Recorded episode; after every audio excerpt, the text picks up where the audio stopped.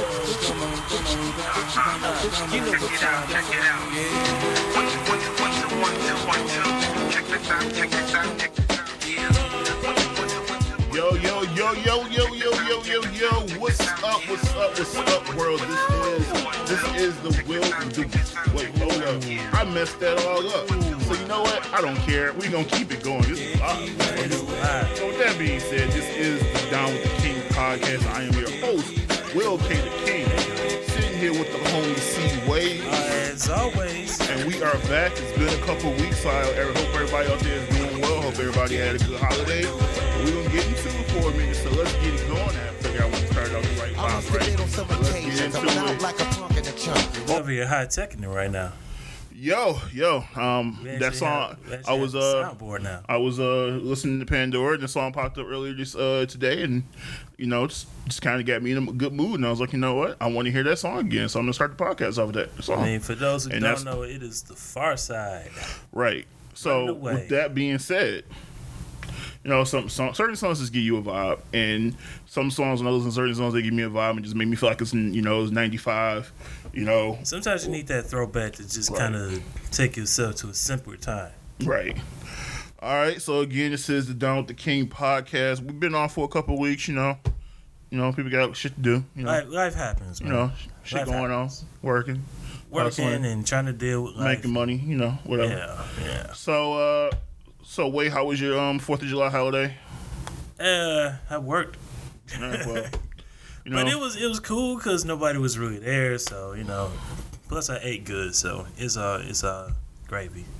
It's always a good thing. I didn't do anything, um, didn't go anywhere. Yeah, this guy. My just family, literally... my family was you know, my, I think my you know people was doing what they had to do. I think my sister was with her friends. I don't know. People just wasn't yeah. doing shit. This this guy. So was I wasn't about to hermit. sit here. And it was hot, so I wasn't trying yeah. to really. That's that was like, the only thing I was. Uh, that was the only other thing I was doing was trying not to die in this heat wave. Yeah, so I was like, you know what? I'm just gonna be in the crib. It was it was it was hot. I'm like, you know what? I'm good. I'm gonna stay here. Mm-hmm. Um, but I've been off all since Tuesday, so I ain't really. I've been and I feel like, hey, I was gonna have more days off, so I'll be fine. Let me let it cool off. It was cooler yesterday, so it, that worked out. Yeah. But uh, other than that, I hope everybody else had a uh, good Fourth of July. You know, yeah, I hope one that thing, was good too. One thing about not living in the city anymore is, uh, you know, I don't, I don't have to worry about wondering those are fireworks or gunshots. Oh um, well, you know, because in the hood, and, and it's still in the hood, they're still having fireworks. I saw the- one video one of my friends posted on Facebook, and you would have thought they stole the freaking. They had the whole fireworks show.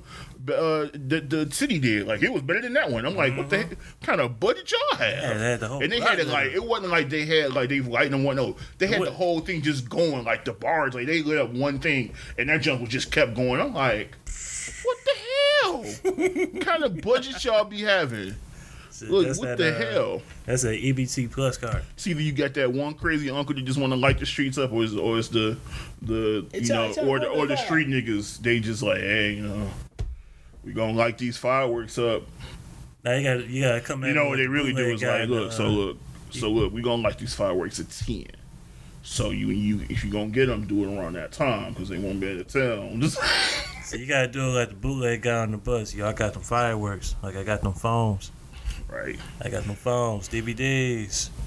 D V Ds. Got them phones for you. What size you brought, play? All right. So with that, with that being said, let's get into it. Lots going on since the last time we all, you know, spoke with everyone, um, you know, shared our voices with the world. So we want to touch on a few things today. So the first thing, um, so since we um, last um, you heard from us, Drake dropped his new album, Scorpion. Scorpion. Um, it was a two, it was a double disc, so a side A, a side B, whatever. Um, which not really a big fan of double C Ds. There are a few. They're like pretty good. All Eyes on Me was really was good. Um, Life After Death was good. Mm-hmm. Um, but some of them sometimes are just too bloated. It's too it's too much music. Like, that was one of the reasons Blueprint two wasn't that great, even though it was a lot of good music. Yeah, it was. It collectively, it, it was just it was just a lot of different stuff. It was all over the place. Yeah, there was no cohesiveness to it at all. That's why I um, like this one better than I like this two. Right, and I'm actually more of a fan of this two than I'm this uh, one. This is uh, I love um like um the, the posse cut with. Uh, the whole uh, rock, you know, oh, yeah. State Property um, with uh, Rail singing um, the the yeah. Earth, Wind and Fire, yeah, the Earth, Wind and Fire song or whatever. I like Meet the Parents, yeah. Uh, so it's a few songs on there I love on the second, um, but it's, I mean, it's songs on the first uh, C D I like too, mm-hmm. but it's just so all over the place. It's a lot of music, so it's probably not one of people's people's favorite yeah. Jay-Z albums. Yeah. Although um, Blueprint to the actual song, yeah, Blueprint oh, that two beat is tough as hell. First of all, that's, that's hard. Anybody that like, you know, the whole Nas and Jay beef, he ripped Nas a new one on that, but by that Seven. point nobody didn't care. Seven. But that literally, like, that whole first verse was about Nas. Mm-hmm. Whole verse is verse it was. Uchi, Wally, Wally, is it one, one Mike? Is it black, black girl lost it? Like, oh, you for ice? Like that's Ooh. like he, yeah, he, he did not play with him on that song. That was the proper response to Ether, but you know, people by that point people were kind of ignoring it, so it didn't matter. Yeah, Whatever it's, the case, it's pretty much over and done with. Right.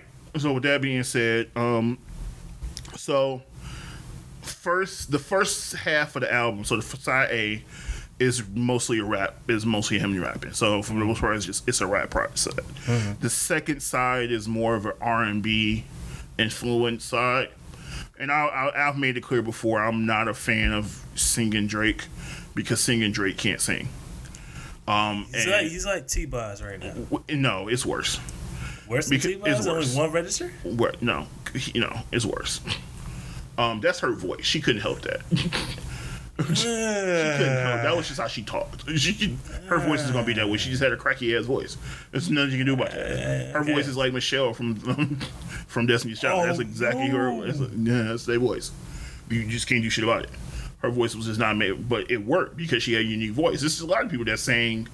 Um, that had unique voices, and that's the reason why people fucked with them. Even they didn't have a most powerful voice, but they had a unique voice. Aaliyah didn't have a powerful voice, but yeah, she had a unique yeah, voice. Yeah. Um, plus, people loved voice. her. Right? It's just that happens. Um, but my thing is, and so he starts off the intro like, um, I still hate. I'm upset. I fucking hate that song. Um. Yeah. The video hate. was great, but I don't like the song. Yeah, like I said, the video was cool for people that was a friend of Degrassi or whatever the fuck. But, but other than that, like I can't stand that damn song. Like I gave it a few plays, just the audio by itself, and then I kept coming back to the video, just to see the video. Yeah. And you know, that's how I came to this conclusion. Like, right. The visual was actually way better. Right, I, I so see, I see what you did, Aubrey. Yeah, so so we starts out with Survival, with the intro, which is okay. I like I like it. Nonstop is cool. Elevate is alright. Emotionalist is probably my favorite song on the first half. Um, then God's Plan, I, which I already liked anyway. Yeah, shout out to Cardo. Yeah, or, Kim, or, yeah, I like Cardo. Usually his his best combinations is him and Cardo and him and Boy Wonder. Yeah. That's typically his best. Cardo's been working. But he even got a song. He, had, he even got a track on here with uh, Primo too. Oh, really? Primo produced a track on here too. Um, mm-hmm. I can't, I can't remember what song it is though. Okay. So and then goes to I'm Upset. Eight out of ten. I like. Um, monetize. It's really about. It's really about because so this is I'm kind of going through all the tracks and I'm kind of give you my thought on overall this the first time. Overall synapse. Right. So monetize and. Um, can't, can't Take a Joke and Sandra Rose was a song that uh, Primo produced, okay. which I like. Talk Over Him and Jay-Z, I like. Um, and then Is There More? And Peak is when it starts the R and B shit. Summer Games another R and B. Jaded is okay. Nice for What is the only real like hip hop song on the second side really. Mm. Uh, Ratchet Happy Birthday is for the Ratchets. I don't. It's not for me. Ratchet Happy. That's How You Feel. It's cool, I guess. Blue Tint and My Feelings is cool.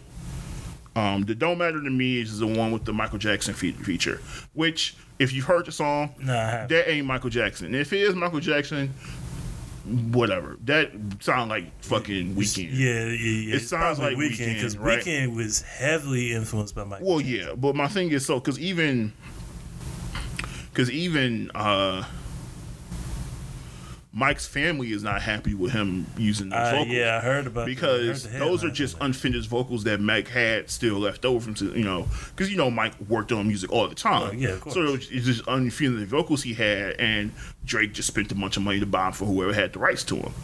And, yeah, and you know, but they didn't sound right, so they filtered the hell out of those vocals. Oh. So they weren't finished. Oh, so they were out of something. They were probably, yeah, they filtered the hell out of those vocals, because oh. that's why it sounds so much like Weeknd and not like Mike. Because Mike's voice was way more powerful than that. Yeah. Like, you could tell when it was Mike. His voice came, his voice was deeper than what those vocals sounded like. Mm-hmm. So you could tell those vocals was filtered the hell out. It was fading out here and there. Like, those vocals were not finished, so you shouldn't have been using them. Those shouldn't. Those like those were probably throwaway vocals. I don't even think he was even planning on using them. Mm. So I don't think they should have used those. Um, but whatever. Yeah. Um, and then After Dark, um, is okay. Um, Final Fantasy, and then March fourteenth. March fourteenth is the song he addresses. Does he? Because he partly addressed it. His song on previous songs, um, but March fourteenth is when he talks about the whole situation about the day he was born and stuff like that, and mm. his situation with the baby mom and stuff like that, and how they're, you know, whatever they're they're a little dynamic. Um, there was a line in one of the songs, I can't remember what song it was, where the whole "I wasn't hiding my child from the world, I was hiding my, the world from my child," which is like. People like Drake fans are like, oh yeah, I get it, I get it, yep. Yeah. So y'all was getting on him. Mm, nah, that's no, some bullshit. Because no. let's be clear, if a nigga told a chick that, but yeah, baby, I wasn't holding my high my chin from you, I was holding you from my car. What the fuck? Like I wasn't hiding my girl, I wasn't hiding you from my girl, I was hiding my girl from you. From what the you? fuck? That's how that sounds. Oh my that God. That sound like you he sound made that stupid. Sound real deep, but like really. You you trying to be and, on some Confucian shit? Yeah, I understand. I'm a I, I was a I'm a poet. My friend's a poet. You ain't about to sit here and try to pull that bullshit. Nah. That old slick ass try to be play ass game you gonna pull in the world. Fuck all of that, dog. Come on, son. Nah, not, nigga. Nah. nah, you tried it though. You, you he definitely tried, tried it with you, that line. You get a gold star, right? So I hey look, I, he he gets he gets you know he tried it. He gets he gets gets E for effort, but that's, that's as far as it goes. So overall. So what a lot of people feel is that, you know, he was responding to a lot, you know, some of the pushing stuff on the first side. Mm. What I will say is I could tell that he did redo some lines to address some of it. Um, but I think part of it is a lot of it was also directed at Kanye. Mm. Um, I think a lot of a lot of the stuff, I think eight out, some of the stuff on eight out of ten was definitely re, re, um, regret, referring to Kanye and their relationship.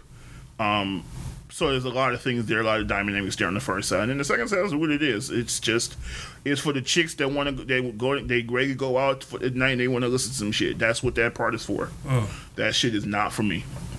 Because if I want to listen to good R and B, I'm not putting on Drake.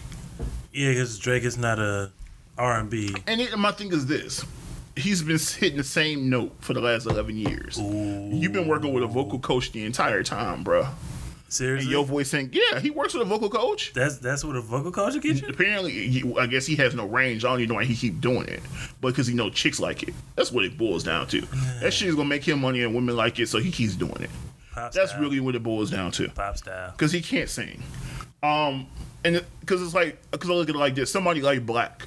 Black can't sing, but Black makes it sound so dope what he does, because mm. he's a rapper first. Let's he started sing. doing the singing thing, mm. and he just created his own style, which is kind of a blend of both. So he got the kind of the wordplay and the bars of a rapper, but he does it with the singing stuff, and he makes the shit work. He's a great writer. So what, is he like Nelly? No. Like he just sings everything, or he no. just switches back? You never heard Black? I know of Black. Okay, let me play one of his songs. I'm going to play a, a snippet of one of his songs. Okay. Yeah, I, I know, I know of him. Like I seen his name around, but yeah, skepticism. Yeah, he started as a rapper, but he eventually he created his own kind of lane, whatever, by you know, kind of combining that and the singing stuff. Mm-hmm. Um, his some of his more popular songs like Problems, um, seventeen thirty-eight. Switch is his new song. I actually really like that. Um. Wop of Fetty. That's not what I want. This is not the droid you're looking for? No. This is not the droid you're looking for. Oh, yeah. Trying not to make no dead air. This is me. This is You know, I don't fucking care. This is me just using up all the time. Yeah. That's yeah. What we got, what we got. Yeah. The beat yeah. cold? Oh, all his beats are cold. He has a really good yeah. production. Yeah. Uh, she say, you a goddamn lie. I ain't mean to say that shit, girl. I was goddamn hot. So we left the crib, now we in a goddamn ride. She looking goddamn fine. I wanted a bitch who was down to earth, but she want the goddamn sky. Um, like he's not singing, singing, but he has this. Uh, he's like, not. He's not. He's like he's not trying to be a crooner. Like he's just he's adding like melody, a lot of melody to his songs. There's some songs where he sings more, uh-huh. but it's still more of that melodic thing. But he's but he his lyrics are the thing that gets you. So it's like he knows about you know wordplay and stuff like that. You he he sings like a rapper, uh-huh. which is the reason why a lot of people like him. And he has his own style, but he makes it dope. His whole product is dope. Uh-huh. Um, his new singles, he got two new songs he's dropped like in the last. He dropped a new single a couple weeks ago. That shit's dope. Like he's just a he, but he has a way of doing it. I like people that do shit like that because it's not like he's not a great singer, but he he he knows how to flip it and make it sound good. And look, Drake makes good songs, and I'm not gonna deny him that. But he just can't sing. You're right. He's not a great singer. He's just not a great singer. I mean, he's a and he and I like the we people talk about the ghostwriting shit. Look. I get that, and I don't care. I don't. I don't Who you know, hasn't had a ghostwriter? Well, no, like rappers Kevin. I mean, nobody in my top five has had a ghostwriter. I'll uh, say that. Okay. Nobody right. I consider a dope M C has had a like or a ghostwriter. Let's put it that way. Oh, okay then.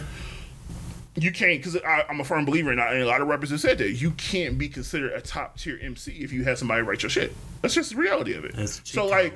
Even like Royce has said it. Look, I you know I, I Drake makes great music, but he's not. I'm it's, not going to consider him a top M C because of the whole you know. Yeah, because he doesn't write. Yeah, like I don't care. Like I'm gonna still listen to his music, but I'm not going to be sitting with somebody having a. If we have an M C debate, he's gonna. I'm not about to sit and be like, you're not going to be in the conversation because oh, somebody wrote the shit. That's just like me having Dre or fucking Diddy or fucking Ye later Ye because you oh Ye maybe. Yeah. Last five years, yeah, he ain't he been having Taha write a lot of this shit for him. Yeah, yeah. So that's different. Yeah, we talking about tell, Ye. You tell it, it, talking uh, about Ye prior to My Twisted Dark Fantasy. Uh-huh. That's different. Uh-huh. But up to now, since then, no. So I can't, I can't give you that. And that's so, that's funny because you can tell, you can tell, you can tell his, his, how his his star, his, star change, his style changed up. Uh-huh. It's just like I mean, like I said, with Dre, like you already knows Dre don't write his shit. He's talking about Diddy don't write his own shit. Like I'm not gonna sit here and, and have, so I'm not gonna include those people in my, you know. Because right, first and I'm, foremost, and they're not rappers, right? And I'm sure Drake didn't always have like, because you could tell it's the same thing. I I've been listening to Drake since like I I went I've been listening I know I've had all his mixtapes oh, yeah. before yeah. so I can tell the progression in his rapping and how he rapped before as opposed to how he rapped once he got on. Mm-hmm. Even his first album to to Take Care was a totally different shift. Right it, it was a to- it was a whole different vibe. Right, so. You could tell it, things change. It's just one of those things that I understand when you get in the industry, your style may change, your the type of things you can do or change. But you could just tell his his way of writing changed to the point where it wasn't just him doing it. Uh-huh. So, and that, it is what it is. I'm, I don't have a problem with it. But we were talking about it earlier. Um, as far as like, since we were talking about Drake, we might as well get into the debate we're talking about as far as like your top five. So like if I'm So I want to do because I'm I'm really big on R and B music right now, mm. um, and so if I was gonna, I would probably say so. Will be your so first of all, where's what was your top five rappers, and we'll say over the last ten years. Last ten years. So since two thousand eight, Ooh. your top your top five. Ooh, since oh eight. It has to be somebody that's been active. Really active during that time period. Dang, I gotta, I gotta reach back in the, in the memory bank for oh eight. I gotta go way back. Um, wow, wow. Top five rappers since, is, is specific, specifically since oh eight? Just in the last ten oh, years. Just in the last ten years. And it's anybody since the last ten years. Oh, ten, that's, wow. Oh, wait. Okay. Yeah, it's been ten years since we've known each other. So yeah, since the time we've I, known each other, that is a lot of time. Oh my god. Um. Okay. I'm gonna say number five, old Kanye. Okay. Old Kanye, because you know, with him just getting on and him being a newly signed Rockefeller producer slash rapper, you know, you can tell the hunger in his voice even before he was signed. Mm-hmm. Like, you can tell the hunger in his voice before the accident, after the accident, through the wire, um, the joint he did with the Dilated Peoples. Like, you can tell, you can tell the whole, the hunger and the whole vibe. Like, you literally couldn't tell this guy he wasn't fresh. And, you know, he was part of the whole, um, I don't want to label him as a swag rapper, but at the time, he was, you know, he was Louis Vuitton this, Louis Vuitton that, Polo, low life, blah, blah, blah, blah, blah. But I like, I like Oh Yeah better because of the humbleness. And, you know, I, you know, it kind of stuck with me. Like, what, what was the, Late Registration. I'm still playing Late Registration to this very day. And College Dropout. Some cuts from College Dropout, you know, I still got on the iPod. But it's mostly Late Registration, Late Orchestration, and some parts of Graduation. There's a lot of Asians. Um, but yeah, that's pretty much taking the majority of my uh, my iPod right now. So, okay. so, so oh yeah, oh yeah, number five. All right. Number four. Uh, I am gonna say, uh, I'm gonna go and say Nipsey Hussle. I've been playing a lot of Nipsey Hussle lately, just because of the fact that the whole West Coast, the whole West Coast flair. Okay. And you know, Nip is a guy that uses he is a straight hustler. I identify with no hustle. Like, this guy's got millions. I, well, I ain't gonna say millions, but he's got work out. Like, Marathon continues. The Marathon, uh, Slauson Boy, Victory Lap is one of my favorite albums to ever come out. Like, the production on that is just, it's so L A Like, it's it's so Crenshaw. But, you know, it's it's a vibe. It's a vibe. Like, I, I, I like Nipsey because of the vibe, and some of his uh some of his mixtape stuff is, is dope. So I got that on the iPod too. Um, so that's number four. Number three. Man, this is on the spot. Number three in the last ten years. Hmm. You know what? I'm gonna go with uh, I'm gonna go with Cole. Okay. I'm gonna go with Cole. Just be uh, matter of fact, I think it was you who put me on the Cole. I think it was you. I, I think put people on a lot of stuff. I put people on up on Drake. I put people up on fucking well, I Kendrick. Already, well, I already, I, I, I was already up on Drake. Well, yeah, Just I, I put people on. up on like. Um, but you know, it was before I was like, yo, why does he look so familiar? Then I like the the the, the Drake cut that did it for me was the uh, Say You Will Freestyle. Like, so mine was before that. It was because I told you my sister is yeah, the one yeah, that put yeah. me up on the first, and the first song I ever heard um with him was um fucking uh why can't I look at the damn song? It was a song with him and. Mm. Uh, the Rapture Ransom. It's a song called Ransom. Ransom. And it was an old mixtape track. Um, and that's the first song I heard with Drake and Wayne. My sister played it for me. I was like, "Kid's dope," or whatever. And then after that, she told me he was from Degrassi, and I, I completely dismissed him. So it wasn't until a couple months later, right before right around the time So Far Gone came out, I heard the song "Congratulations" mm-hmm. with that uh, with that Coldplay sample. and I'm like, oh, I love this song. Mm-hmm. Like, it was, and the way he was riding that beat, I'm like, all right, okay, this kid got something. Mm-hmm. So that was the first time I really, I was like my second, like this time I really, really was like, okay, let me truly invest in this kid. And then it was like, let me down. So I was, and I like to see, one thing is once I get in, I get in touch with the artist, I like to see their progression. So I want to hear all their old stuff. Right. So I went back and got downloaded some of his older mixtapes. And that's when I realized who it was, because she, I remember she, she told me it was from Degrassi, but I never asked her which kid it was from Degrassi, because mm-hmm. um, I remember her watching the show, but I didn't know who he was. And so, because honestly, up until that point, I thought he was a dark skin guy. Like, I thought he was like a dark skin guy. I don't know why. But for whatever reason, in my mind, I had him in his mind that he, because he was just so hungry and aggressive back then. Right. I was like, oh, this guy, no, he, he can't be no light skin guy. Can't go this hard. Yeah, right. It, I, I was totally biased. Whatever the case may be, it wasn't until um, I his mixtape comeback season, and it was mm-hmm. the cover with him mm-hmm. with the uh, the pea coat and the with the fall with leaf. The fall, and I remember right. seeing the cover, and I'm like, wait, yeah, that's not the one the that kid did it for from me. The, the wheelchair. That's wheelchair Jimmy. Not Jimmy. No, no, not him.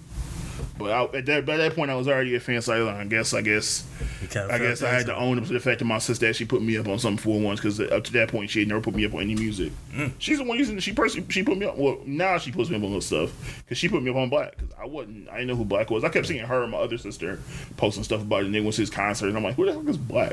It was the and it was first it was like, who the fuck is six lack?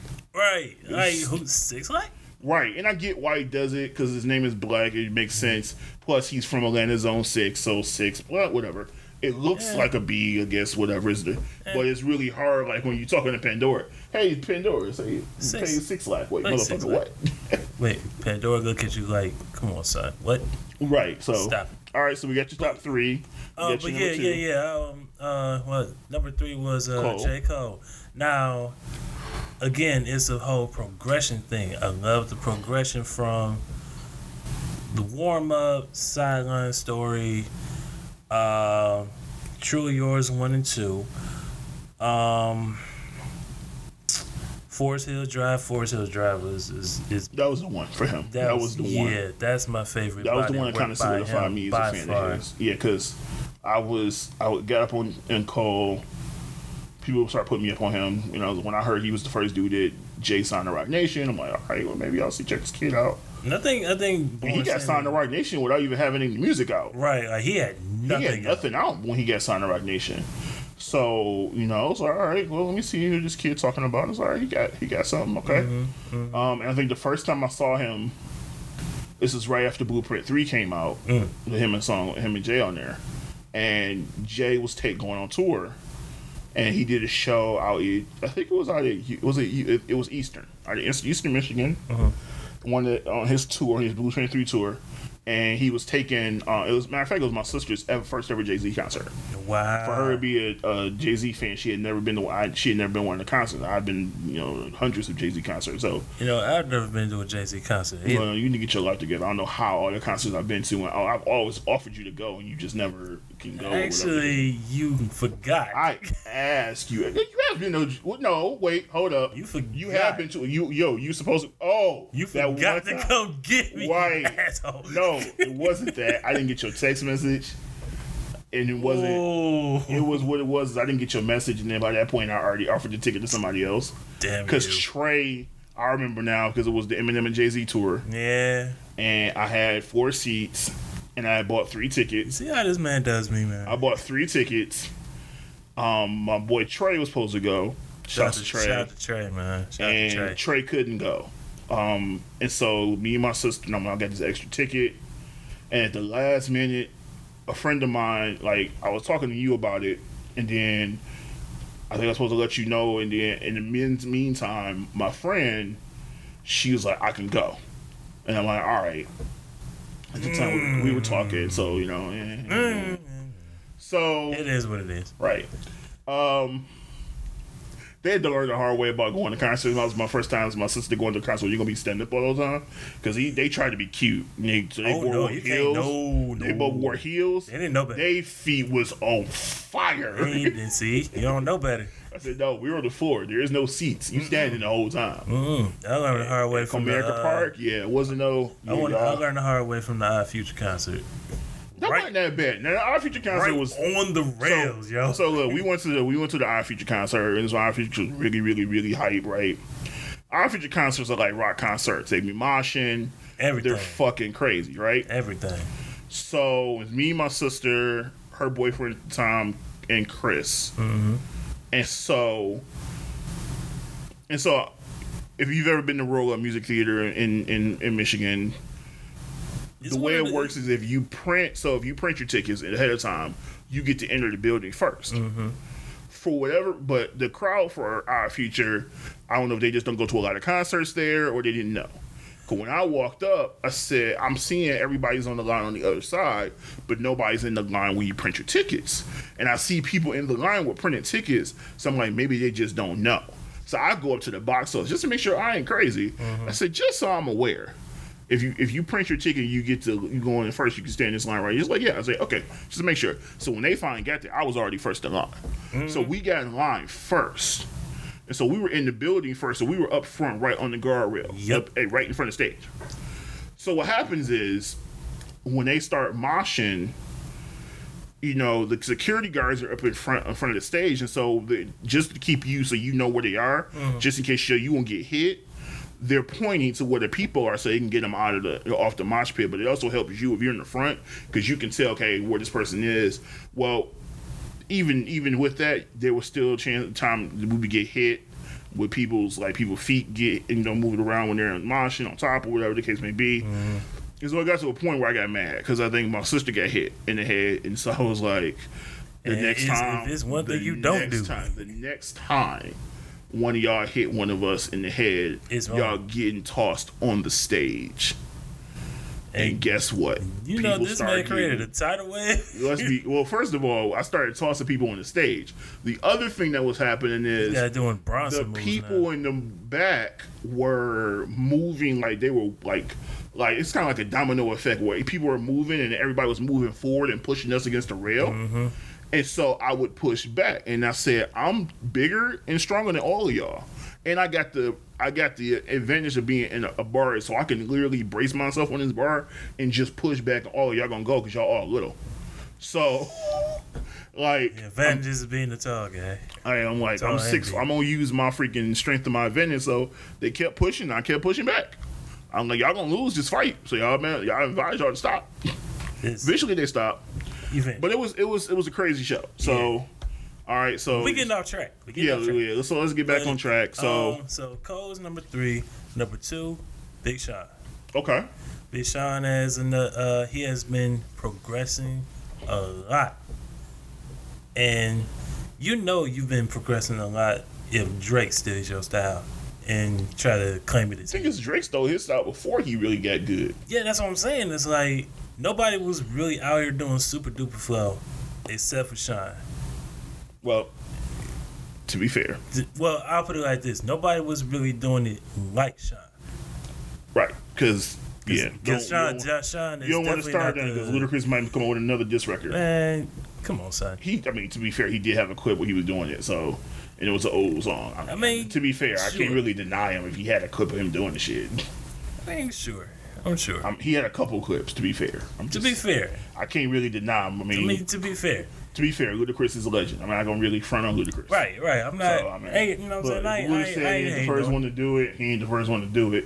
I'm gonna take no, but he's word. not the. You know what I'm saying? Sean is not the first. Well, Drake wasn't. Right. He was. Well, he was more so addressing Drake, not Sean. Right. But Sean was kind of Drake was really running with that shit because even Sean was like mad because for a while nobody was giving him credit. Mm-hmm. But I think that that actually that chip on his shoulder is what made him get better. Yeah, because you can really tell what uh, you can really tell that he came into his own on Double or Nothing. It wasn't his strongest project. Double or Nothing. The one with uh, Metro. Oh, the one that came right. The came the one no, that came, came out after I Decided. He came into his own on Dark Sky Paradise. Well, that's, that's what I'm saying. Technically, like, Detroit. Detroit, the mixtape. The mixtape was right before Dark Sky Paradise. I know. No, it was before Hall of Fame. Yeah, yeah, it was before Hall of Fame. So and his progression was.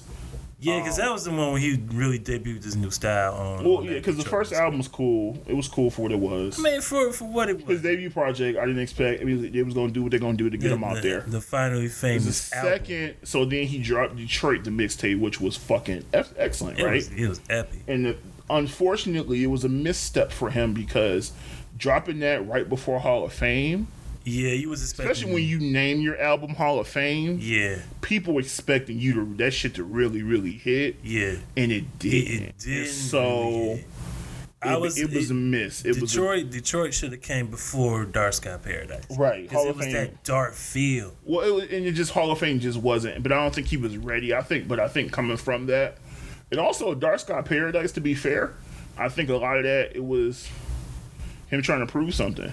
Oh, of course. Because. For example, because Control didn't make that album. No, Control was just a thing for social media. Well, Control because they didn't, they couldn't clear the sample. Well, okay, that was the reason why Control that was yeah, like a giveaway. Yeah, No I D couldn't couldn't uh, clear. They couldn't clear the sample. Well, nah, it's not No I D's job at that point. Once he gives you the beat, it's yeah, the yeah, labels. Yeah. They couldn't clear the sample, whatever the case may be. But I like which is the reason why the song got dropped. I like the ripple effect that Control made. Well, yeah, because I think it, it made a lot of people step their games up. It brought out the best in everybody. Or Even, the worst. And some well, people, I get to the worst. I get to the some worst. People, some people ran. I'll get oh, to the worst. Somebody ran. I, we, we cried. Kind of whined a little bit. I, I mean, thought he was my friend. I, oh, my God. We, we, oh, my God. He we, told we'll me to get, get better. We'll, we'll get to that, but I love uh, Slaughterhouse rendition of Control, which Slaughterhouse is... Uh, Joe Budden and Joel Ortiz. Like, I have a, I have the YouTube video. Well, it's yeah, I ripped the YouTube video with somebody just put the two verses together, and this just is literally like bar for bar, just absolute murder. Like, is it is the best thing I've heard on that Control beat, and I've heard plenty freestyles on Control. None of them, none of them were really that good to me. Honestly, I haven't heard the Control. I was actually thinking about that. I haven't listened to Control in years. Yeah. I mean, it's one of those tracks. Like it's one of those tracks that kind of got swept under the rug. Well, no, it was just it was it it was the effect, the impact of the song was what it was. Yeah. But it made a lot of people like, because I think honestly, people knew Kendrick was dope. But, but that was, song was the thing. Was like, oh that, shit! That thing was. That we thing need to watch this dude because he not playing with y'all. He unleashed the beast. Like that's when his legend really started to get built. Because I mean, he was always consistent. I'll say that, motherfucker. I said it. Right, like he, yeah, he was. That's so okay. So, so two, Sean's number two. Sean is number two. We gonna put uh, El Presidente, Pusha T, number one. Okay. Just just because of his uh, body of work and what he's been doing over the last two months? Well, even just in the last ten years. I mean, he dropped well, his yeah, first solo album. Even the last ten years. His last, his first solo album. And I, yeah, yeah I, I I love I love Prelude. I love My Name Is My Name. Even Wrath of Cain, Fear of God, Fear of God Two. Um, just all the pro- all the good projects. You know what I'm saying? Not like good good, but you know, getting out of our dreams. Like right. all, all his good projects. All right, so that's pretty good. I, I like that. So nice and solid for me. All right, so my top five. We're just gonna focus on hip hop. Okay. Um. Well, no. Did I say? Did we say M Cs? Uh, M Cs in the last decade. Okay. Okay. So M Cs. So five would probably be for me. Five.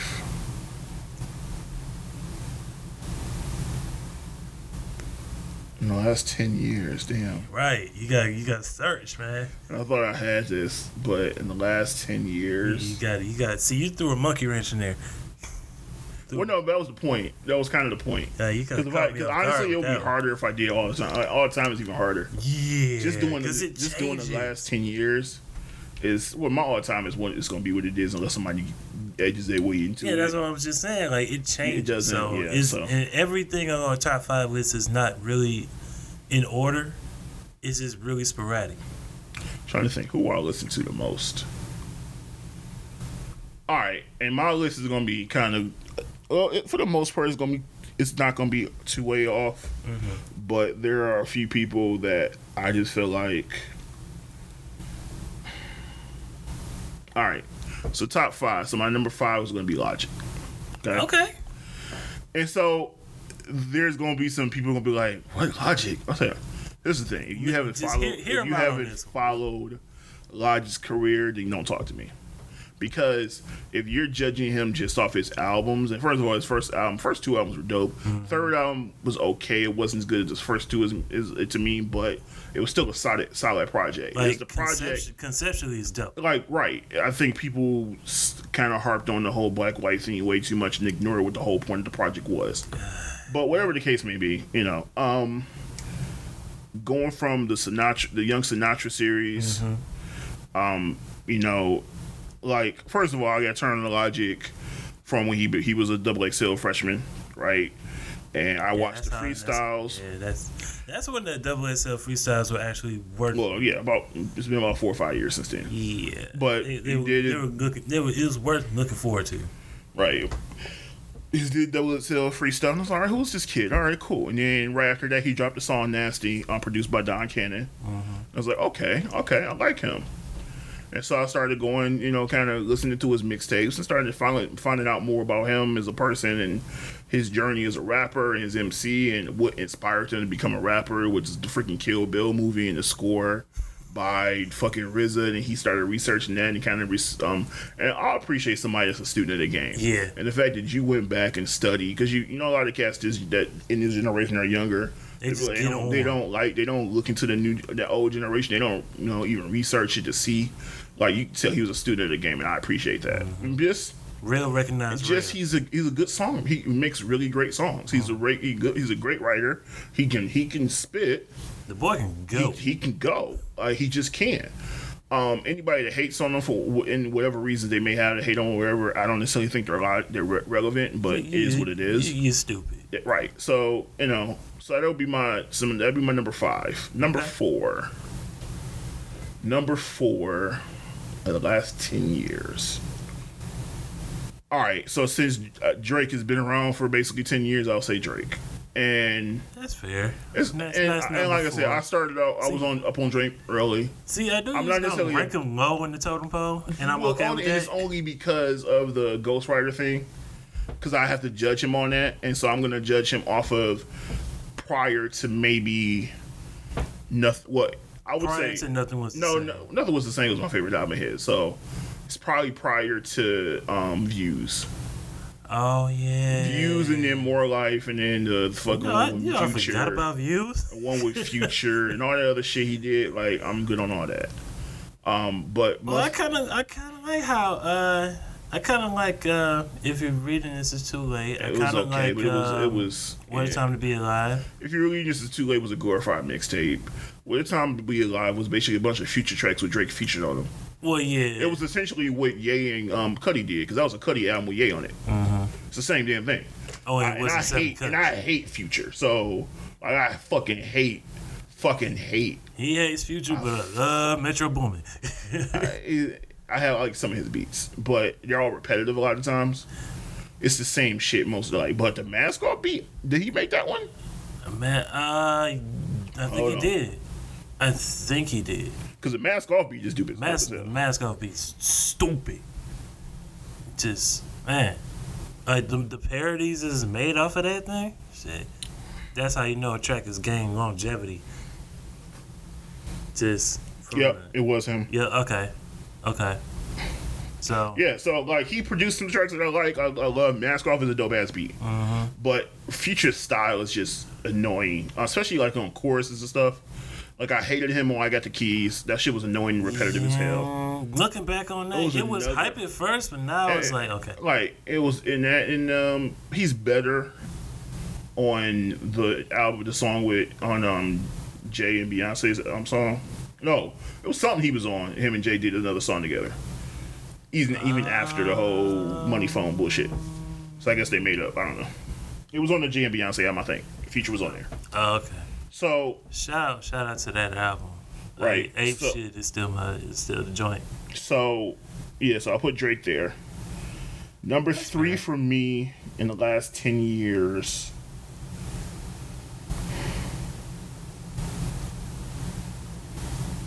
Mm. It'll be Sean. I'll put Sean there. Okay. So, and the thing about Sean is Sean is, I respect pro- progression, like you said. Mm-hmm. I've been up on Sean since he was on the... Since you know Big Sean. Well, even before that. Before that with... um. Oh, so he was on him when he was doing his radio run. Well, no, I'm talking about like... Like, I mean, I know people that went to school with Sean, but even I'm not talking about that. I'm talking about because you don't, you know, Big Sean came out after the Can't Tell Me Nothing mixtape. Oh yeah, that's right. And the Can't Tell Me Nothing mixtape was the song. His song was on there. Right, right. And I could tell he had some potential, but it definitely wasn't. He wasn't there yet. Uh-huh. Um, and so I could see it. And then you know Big Sean. And that was a long ass mixtape. Long. Like, but I, how, how many I, tracks? There like was twenty a whole, something tracks? There was twenty something tracks. But there was there was a summer where I really played that whole that mixtape all the Cause, fucking Cause the whole thing time. Was more like it was original songs, then freestyles, and then skits, and it was a bunch of stuff on there. And I yeah. literally played that shit all top the time. Top to bottom. Top to bottom. All the time. Like I literally played that. One of my favorite posse cuts is on there. Um The Fat Raps? Fat Raps remix. Mm-hmm. That was my Off shit. Of, uh, with Final Fantasy three? Right. Yeah, it was a remix because that had everybody in there. Uh, yeah, it had everything. It had both, Chuck, uh, you know, Chuck, Chuck, Chuck English. English. It had uh, Asher Roth. Asher Roth on there. Uh, and, and remember, because that was the one that me and me, me and City and you played, but we didn't know that that was Bodie. Yeah, he was that uncredited I, on there. He was, yeah, he was uncredited, but that was him. Like, like that was the hardest was, verse. It was though. The hardest verse. He was flipping on it like, feel like a mathematician. The right. It was just like. Crack a Matishi right. Woo. I'm like, who the fuck is this dude? Like this? They come to find out it was Bodie and like he wasn't credited on the song. I'm like, who like, is this I'm dude? Mad about this still.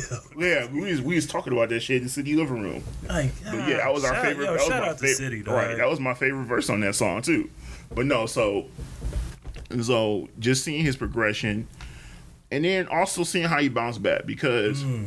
Going from his first album, Detroit was a, it was a solid ass, great project, mm-hmm. and then he went to Hall of Fame, and it was a lot of people was like, okay, how is he gonna progress? And Hall he, of Fame really was a misstep. Hall of Fame was a misstep, mm-hmm. and so for him to take that L, and it was, it was and huge. Bounce back from that and come with Dark Sky Paradise. Well, even before that, he showed his ass on the fucking Cruel Summer. Oh yeah, yeah, yeah. Even yeah, before yeah, yeah, that. Yeah. Cruel Summer, he yeah, started he, showing his ass. Yeah, he he showed boy. His ass on Cruel Summer, on Click, on Click, uh, Lamborghini Mercy. Right, he he he did his, did his thing. So once he once he was like, all right, okay, I so I'll see you in the East, and then Dark Sky Paradise came out. I think that was he, the perfect lead-in for and him. It, yeah, and it and it, it just he is like, okay, now that solidified you as one of those dudes uh-huh. people want to look at. Uh-huh. Um, and so he's been pretty consistent since then. I didn't really listen to the Metro Boomin and him project, but um, Sean's well, been like pretty I consistent. Said, like I said, I think the only thing nothing I, is not really his strongest ones to me. Right. But, I think, but the standout track was uh, Go Legend, and then the one he did with uh, with Thugger. Now I'm not the biggest Young Thug fan, but that song right there, Thugger showed his ass. Well, and that's my thing, and I gotta listen to that because I've never heard it, but. One thing I will say about Sean, and I think one of the things he needs to do, he needs to diversify his his his music for everybody. Just in general, what I know, what I mean is his stylings, because he, because I think he kind of goes one style for too long. Yeah. So, for example, on his last album, the one before this, um, so uh, uh I decided, was, I decided, I decided, there yep. was two songs on there. One was uh, I Got the Moves, and was, I forgot what the other one was. Uh, the, the, the, the Bounce Back. Those songs are the same. Same damn. Well, it was Metro Boomin, so. But it was the same fucking beat, damn near, same cadence, same everything, and it was just like even when you see him performing, it's just so uninspired.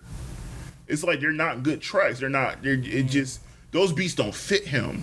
Because he's not a hype rapper. Right, he's a cool rapper. Those are right. He's too cool for those songs, so when he's performing them, mm-hmm. it don't fit.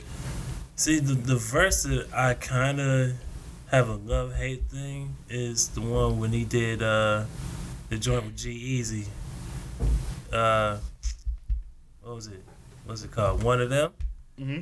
like the whole verse he did was starting uh, getting over good, man. Now it started going overboard, man. Say say gotta practice, blah blah blah, did did did nah nah nah nah nah.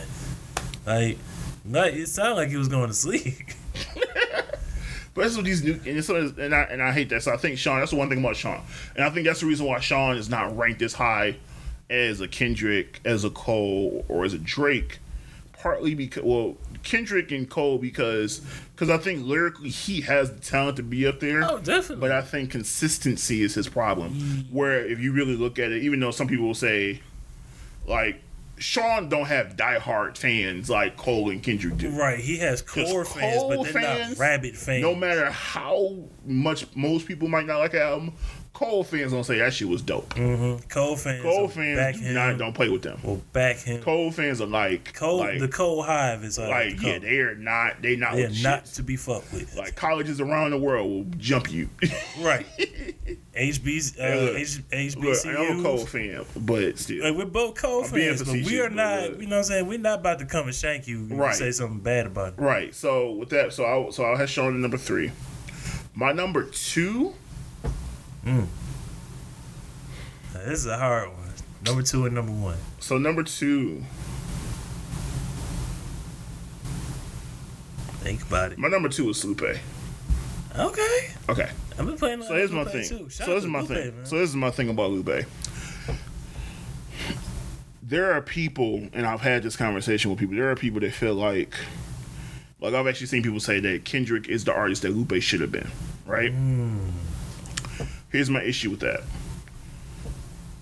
Kendrick, even though I, and I love Kendrick, Kendrick, Kendrick is, is amazing right now. Kendrick my, is is the West right. Right. Now. My issue with people that say that statement though is they have to take into account when Lupe came in and when Kendrick came in. It's two different. Two Lupe different came in spectrum. When the industry was still on that hardcore right. shit. Like lyricists, not even that. It was either you was doing, it was either you're trying to do hardcore shit, or, or trying they're think. trying to make me pop. Mm-hmm. It was one or the other.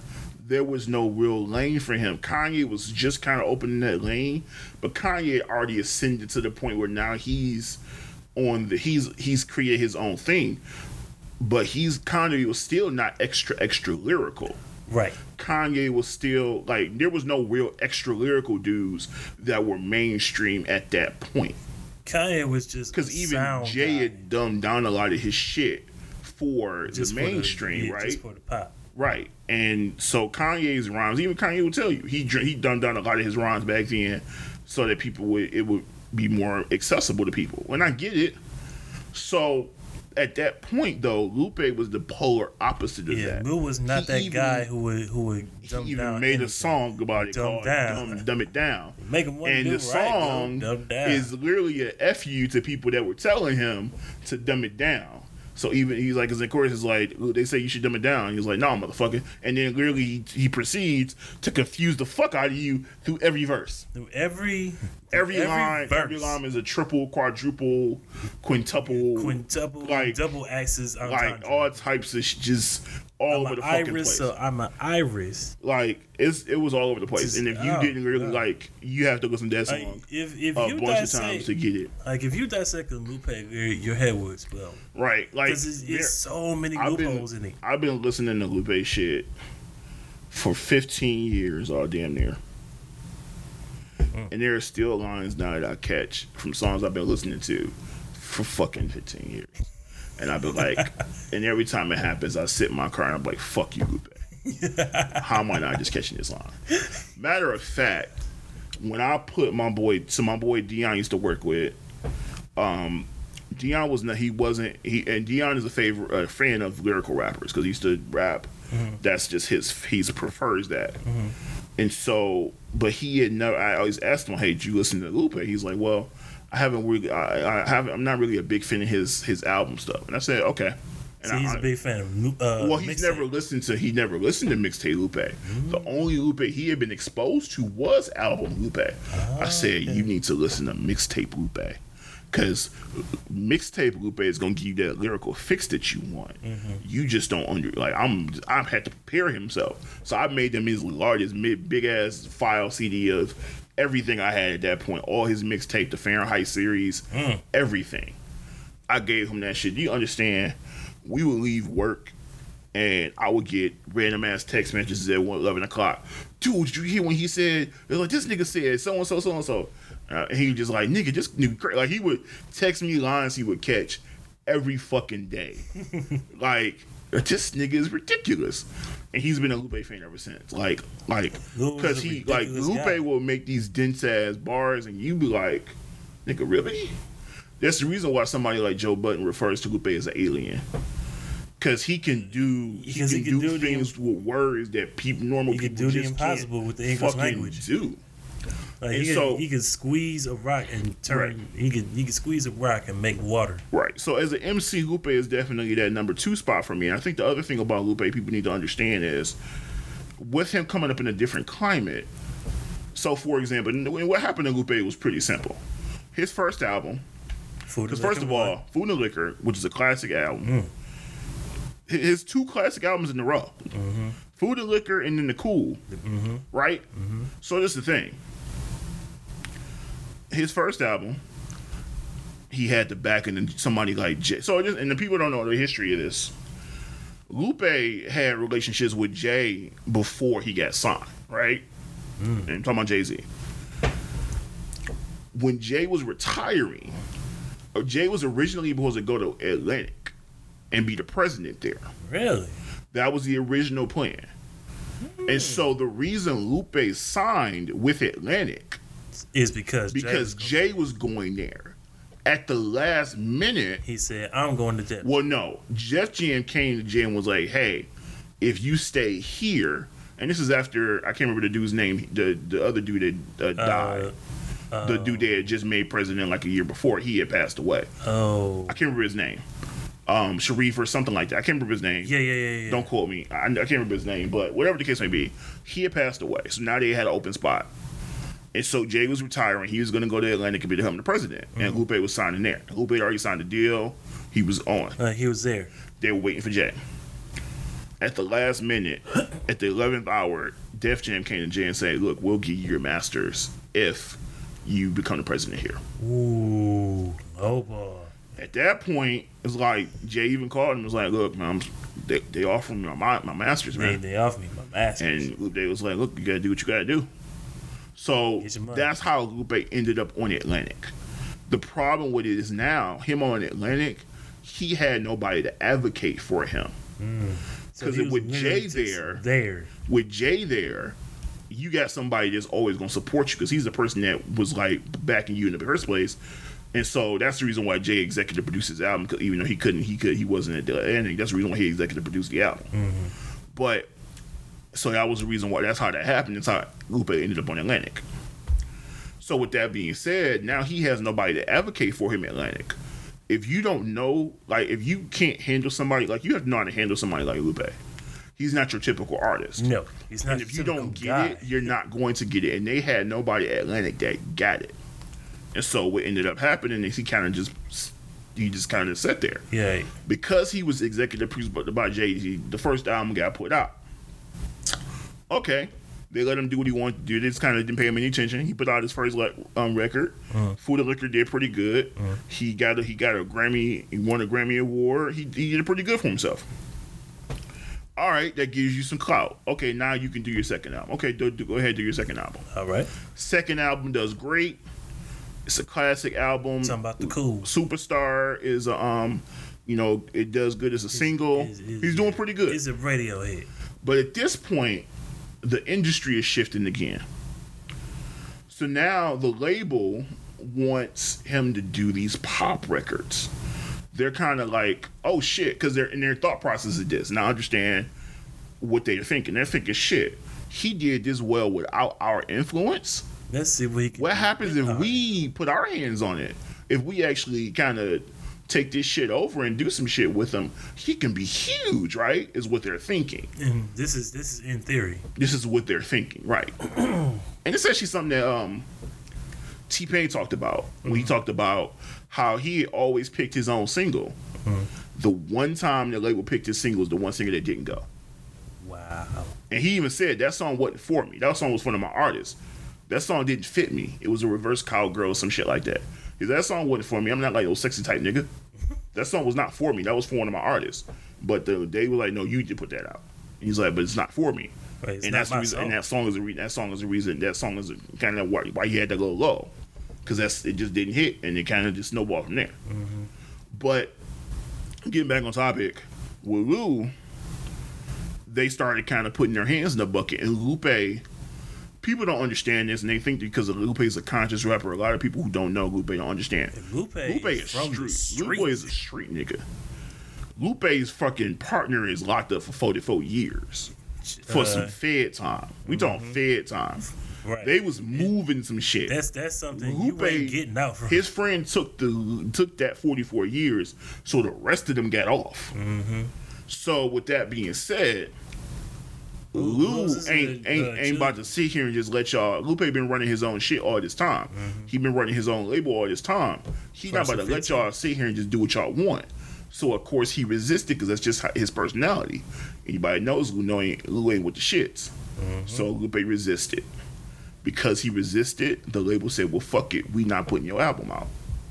And then, so Lupe, then came that long struggle uh, that Lasers came from. Well, yeah, he, he struggled because he would drop, he worked on, he dropped a single here and there. Like, um, was it a high, um, high, uh, Beeman came out. Yeah, Beeman. Didn't, didn't, didn't go anywhere. Beeman um, came out, the Beeman remix, that didn't go anywhere. Well, the Beeman remix is really thing. for mixtapes like, anyway. But yeah, but still, like, but that Beeman was the hardest itself, thing. Beeman, Beeman itself was a single, and I remember hearing it on the radio a couple times and did nothing.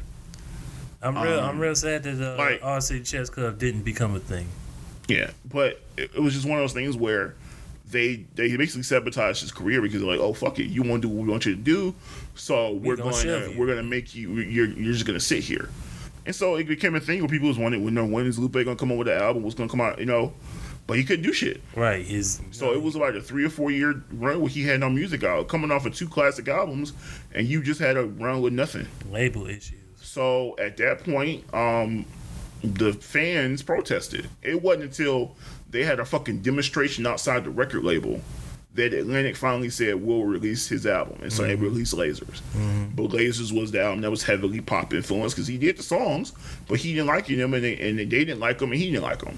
But he, it, he it made was, a compromise. It was a forced thing. Right. So he, he, did, he made the compromise. He did it because he felt like, okay, if I do this now, then that gives me more control to do what I want to do next time. Mm-hmm.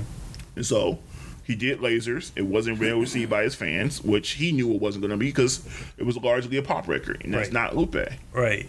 You, so, got a, you got a song with Trey Songz on the hook. Like, that's just not Lupe. It's, it's not him. Um, uh, so, you can you can tell that on that song that it's, it, it was it, it just wasn't, wasn't feeling. It wasn't right. And so from there, um, now they're mad. So the label now is mad because Lasers didn't do what they wanted it to. But he had told them it wasn't. Like, it was but so instead fucked. of taking the blame themselves, they blame the artist. Mm. So now they're saying, no, we're not. So he he actually ends up getting able to being able to put Food and Liquor two out. Mm-hmm. Food and Liquor two was a decent project. It wasn't on the level of his first project, too. But also the fans didn't re- receive it because they still had a bad taste in their mouth from Lasers. Yeah, it was still. It was so still now lingering. The fans are mad, and that, that one's not well received. So now the label is saying, well, you had two duds that didn't do as well. So now you need to go back and do our formula again because we, we know we know we messed up the first time. So now this time you're going to do it right. One more chance. One and so he chance. was resisting again, and they fought, and they fought. He recorded all these songs. Remember, they put out a single with him featuring Ed Sheeran because Ed Sheeran was that dude at the time. Mm-hmm. Um, and they did a couple, a song called Old School. And yeah. then they got, it was a couple other things. They had a song with him and Ty Dolla Sign. Mm-hmm. There's a couple other things. They just kind of put him on all these little records, and it just wasn't stuff he was trying to do. And so, because I mean, he did have one single from the um, Food and Liquor two, Bad, Bitch Bad, did pretty well. Yeah, that did okay. That did pretty well. So, you know, but it just wasn't what they wanted. So they go back and they say, well, no, you got to do what Money do. So they made him create, he recorded all these records. And then it got to a point where this, the album just wasn't coming out. And he was like, it's not coming out. So at one point, he just said, fuck it. And he recorded, he, I think he had the song Chopper. when he was oh, like, because yeah, yeah, he said there was so much poppy stuff on the album. I just need to do one hard ass song with everybody, and so he got all of these hard ass artists on his one song. Set nine Worldwide Choppers, or is it just straight up Chopper? His song is called Chopper, but it had like Tech Nine, Chino X L. No, none of those people. It had a whole bunch of like hard is. Um, Trey, Trey the Truth. It had Psychodrama. Yeah, yeah, yeah. What was it? Um, it had uh, G Malone. Wait, was it? Yeah, I don't know what you're talking about.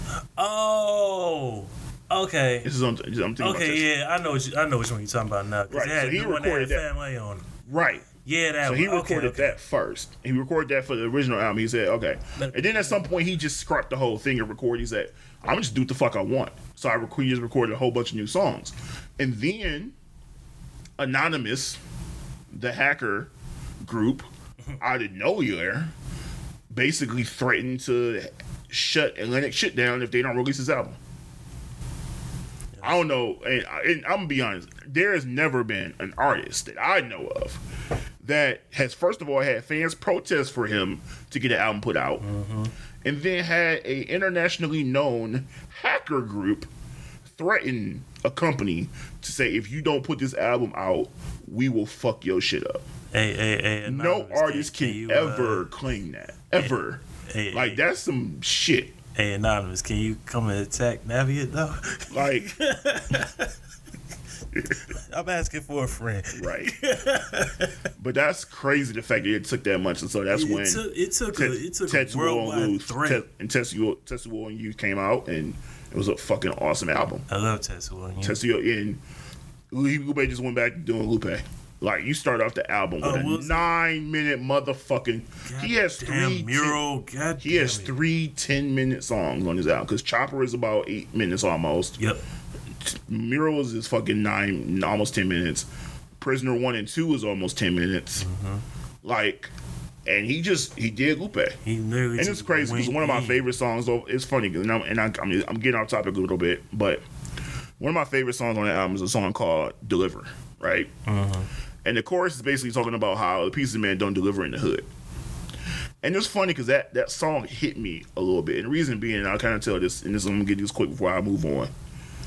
The reason that song hit me is because I remember I grew up always around my grandma. And my grandma's house was just, that was like my grandma's house. I didn't, I didn't know anything about her neighborhood being bad, none of that shit. Yeah, it was you at your grandma's. It was my grandma's house, right? right I walk so. up and down, be on the streets all day, it didn't matter. It was my grandma's house, right? Right. And then I remember my we, my, my parents, we they moved to the new house on the east side, was um, but it was in a different area. Mm-hmm. And I remember like when we would days I would be on my grandma's house. I remember starting to notice how it was a difference from when I was in my grandma's house and how the neighborhood looked to when we got home. And it was like five minutes away. Yeah. I started noticing this. I was like, I was like nine years old, nine, eight, nine years old, right? The scenery changes. Right. The scenery changes. But then the thing that I also noticed, we were at home. We could order Pizza Hut. We could order Domino's. No problem. They deliver. And I remember one day being at my grandma's house. And I was like, I want to order pizza. And...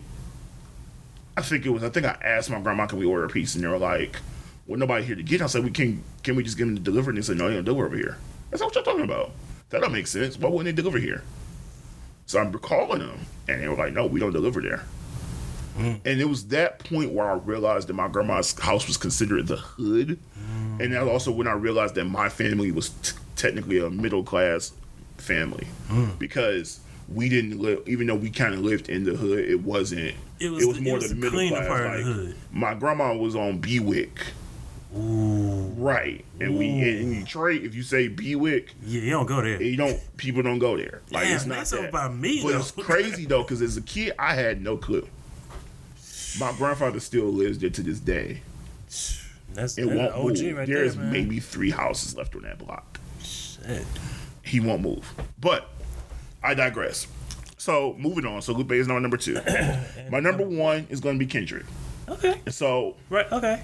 Uh, K-Dot, K-Dot is crazy to me because K-Dot, first of all, I, I got put up on Kendrick. The first time I heard Kendrick's name, I heard this kid named K-Dot, and I heard he was make, working with Dre on Detox. Mm-hmm. Right? That was my first time hearing about him.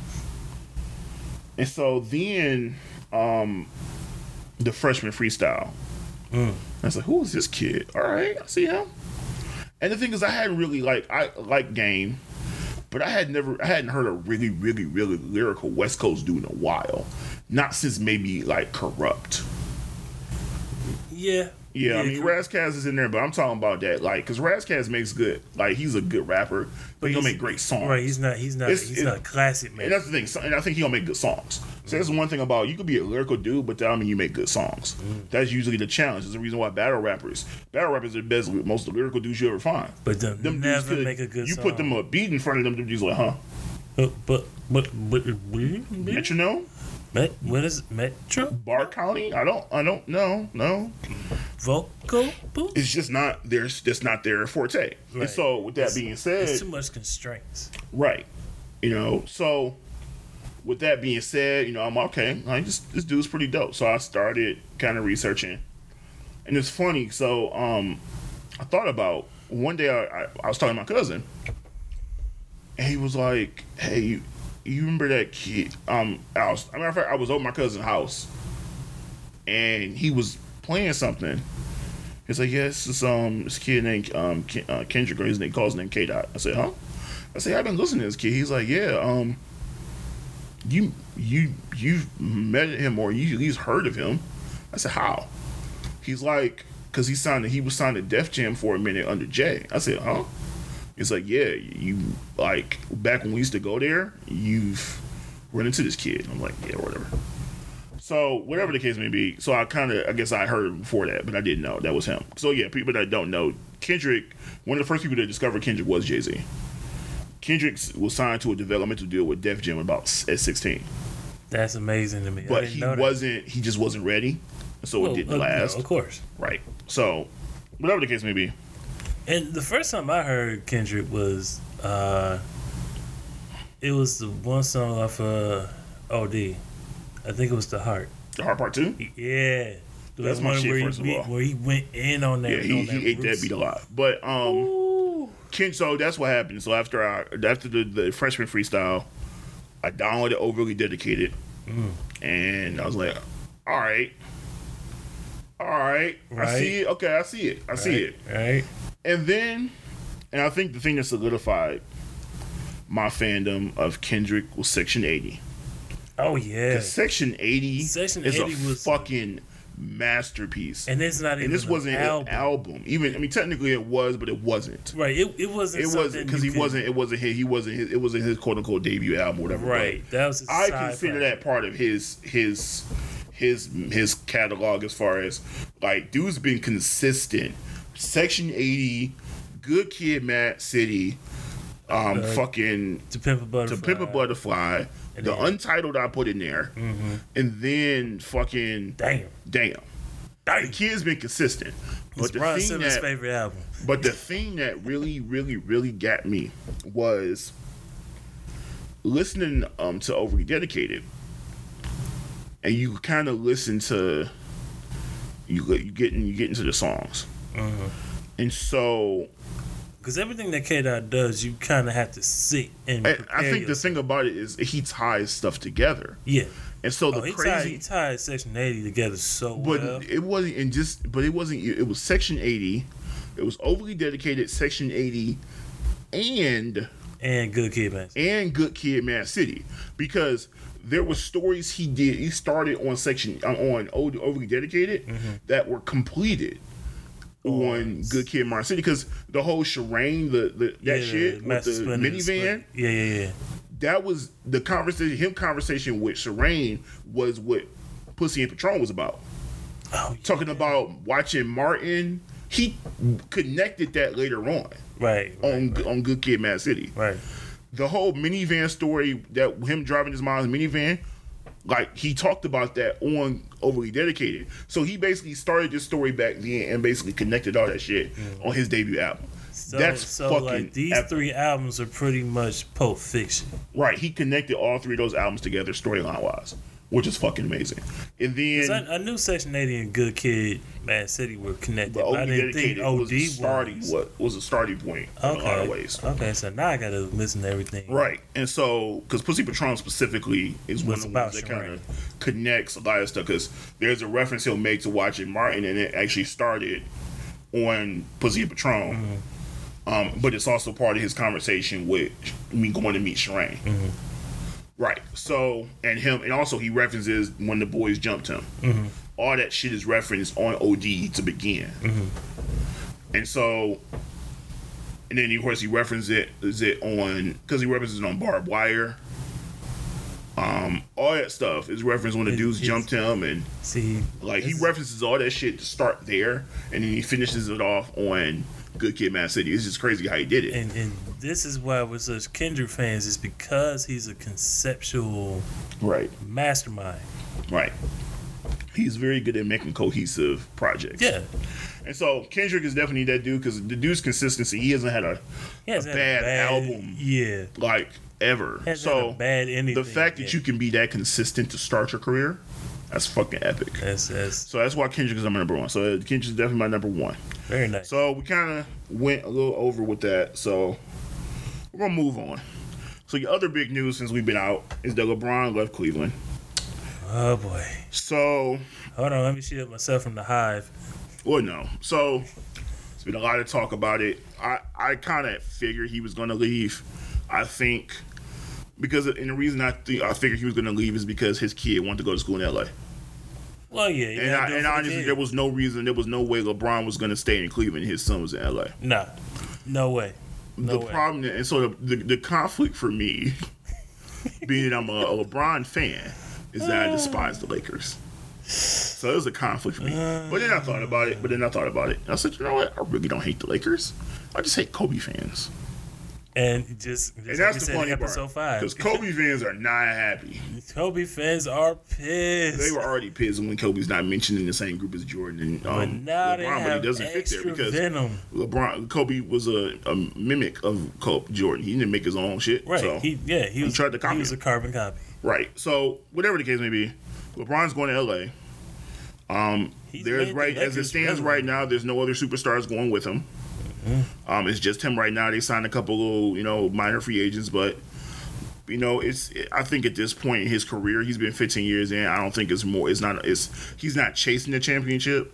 Right. If he wins one, then so be it. But I don't think he's chasing one at this point. He doesn't I think need for him, to. I think at this point, it's more about you know where his family is, his future business dealings and things in film and things like that.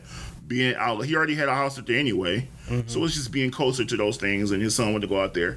Also, I think he wants to eventually play with his son before his, when his son gets drafted. I mean, that's good. And that's dope because he, he wants to be the first good. N B A person to do that. Yeah. And you know how much he loves. Everybody knows how much he loves his kids. Like, like Bron is a family man. At the end of the day, like, like his kids are making these now. moves for his kids. Right, and I can't be mad at him. Like so. You can't hate on this man. For and that. The thing is, he did. He he made kept his promise to Cleveland. He got them a championship. Cleveland is fine. Right. So they, they reacted. Right. They reacted a lot better this time than they did the last time. Like you know, right? You know, there's no, there was no burning of his jer- jerseys or anything like it's that. Like, we they they respect him. I was like, look, they you, you gave us our championship. We good. No, we, we you know what I'm saying. We sorry for you. Held up your sorry. end of the bargain, and that's really all y- y'all can ask at this point. So, right. I, look, you know, look, shouts to Bron.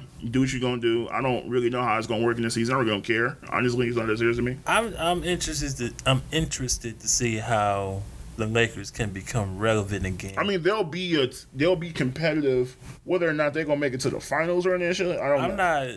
I'm not expecting that. But at the end of the day, it, it, you know, it is. What they'll it still is. be a lot better team than they were last year. I can guarantee that. Yeah, that's what I'm saying. I can guarantee like, they'll be top four in the West because oh, anytime course. you add just LeBron to your team, the, just because you add LeBron, just because of the LeBron factor, right. you are a factor. You are a factor because of him. He's that impactful. And that now, if you get the right, whether you're if you're a hater, you don't want to admit that, but that's the truth. He's a, he's that much of a factor. That you add to your team, your team is automatically relevant. All you got to do is just put the right people around him, and he's gonna be uber unstoppable.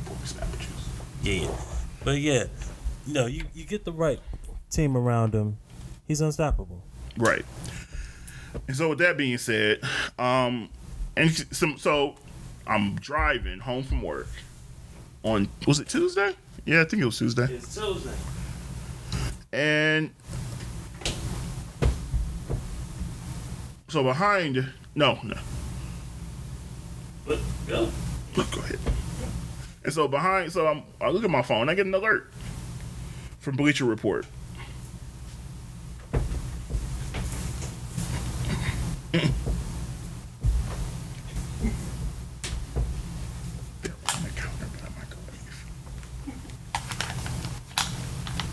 Go. And so, sorry about that. Chris is up here not knowing how to navigate my kitchen. so, and so with that being said, um, so I get an alert and it says, DeMarcus Cousins has agreed to sign with the Warriors. And at this point, I'm saying, huh? How? What? What happened? And so at this point, of course, I'm in shock because I'm like, how the fuck did they get DeMarcus Cousins? They don't have no cap room for him. Nope. Because he's a max player at very least. Now, the caveat to that is this. DeMarcus Cousins did tear his Achilles last year. And Achilles, like A C L injury is a bad injury, but Achilles is probably the hardest one to come back from. Absolutely. Absolutely. And so, I can imagine that there are a lot of teams kind of hesitant to give him give him a long-term con- contract, which I get. And so I think what happened was, and so from what he said to people after free agency started, he didn't get any offers or anything that he liked as far as long-term, and he was looking for a long-term max contract, but he wasn't getting that because people weren't sure how he was going to come back from an injury. Uh-huh. So, and I heard people saying, well, he, I'm sure he got offers, and it came out that the Pelicans offered him a deal before the season. I said, that's different because the team is offering him that deal because they know they can lowball him.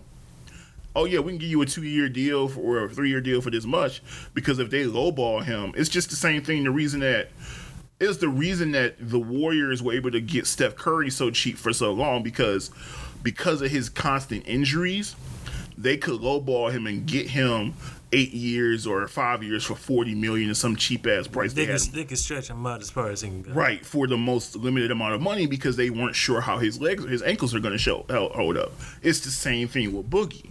He tore his Achilles. They don't know how he's going to come back.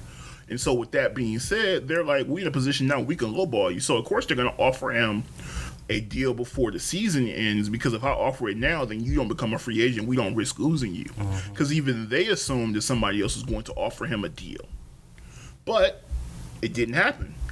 And so after a few days, it didn't happen the way he thought, and so he said, well, fuck it. People don't, don't think I have it anymore. They don't think I'm going to come back, so what I'm going to do is I'm going to go get me a ring. I'm going to sign with the Warriors for their mid-level exception, and then I'm going to also show you people that I'm back, and then y'all going to max me out next year. And that's exactly what he's doing. This is an audition, but it's also a year for him to just kind of rehab and, and chill. Yeah, he don't have no nearly, pressure on him. There's no pressure on him to come back early mm-hmm. because the Warriors are already a good team. So he don't have the pressure. Like he, if he was still with the Pelicans, there would be pressure for him to come back as soon as possible because they need him. This is this is and, literally and, no pun intended. Oakland, comeback season. For they him. Don't need him, so he can literally wait until he's fully healed before he comes back. Mm-hmm. There's no pressure on him because the team he, he doesn't could, need him. He could just rest up. Right, and that's really what it boils down to. This right. is an audition season. I don't really blame him, um, honestly. Um, as much as I'm tired of the Warriors getting everything, I really don't care. It's not that I serious. Mean, it's, it's I can, I honestly can feel Boogie in this in this regard, so I don't really have a problem with it as much. Yeah, yeah, it's it's a good move on his part. You know, he's playing it smart. And that's the only way you should do it. As I always say, Don't don't let the system play, and you play the system. Hello. Nothing wrong with that. So one of the other biggest of the things that happened in the last couple of weeks was this confrontation between Lee Daniels and Dame Dash. I saw that. So the backstory is, most of you probably know by now.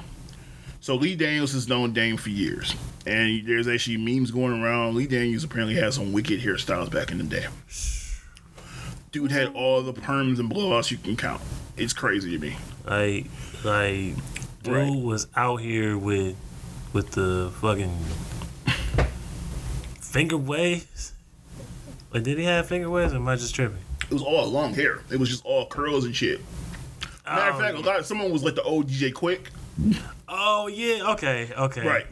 Oh, so he was out here with the with the with the, with the, the press, that little press and curl and shit. Oh, with the sucker free uh, uh, press out. Right. So, so what happened is um, Dame gave Lee Daniels two million dollars. Anyway, it's kind of a, um, I don't know what you did. So Dame gave uh, Lee Daniels two million dollars as an investment to his, you know, and the, the plan was he's supposed to pay him back. Lee Daniels got success off of the Precious and all these other things he's doing now. He never paid Dame back. Dame has sued him twice, mm. and he still hasn't paid him back. And so... I will give you your money, Damon. Which I don't understand. It was two million dollars. Just give him the fucking money. Right. Just just pay up. Pay the money. He, he, like, he wouldn't have had to run up on you and, like that. And the thing is, Damon's not the kind of dude. Damon's still, like, people understand. Damon's not going like, Damon's not going to let it go. That's just not Damon's personality. Let's be clear. This is still the same Damon Dash from ninety-five with, with Biggs and Burt, nigga. Like, do not play with Damon Dash. For the record, Biggs Burke is the same person. Still. I'm going to need you to stop referencing them. To Shut up. Kareem Biggs Burke. One guy. Either way it goes. Either way it goes. Whatever the case may be. It's, um, he's still the same dude from ninety-five.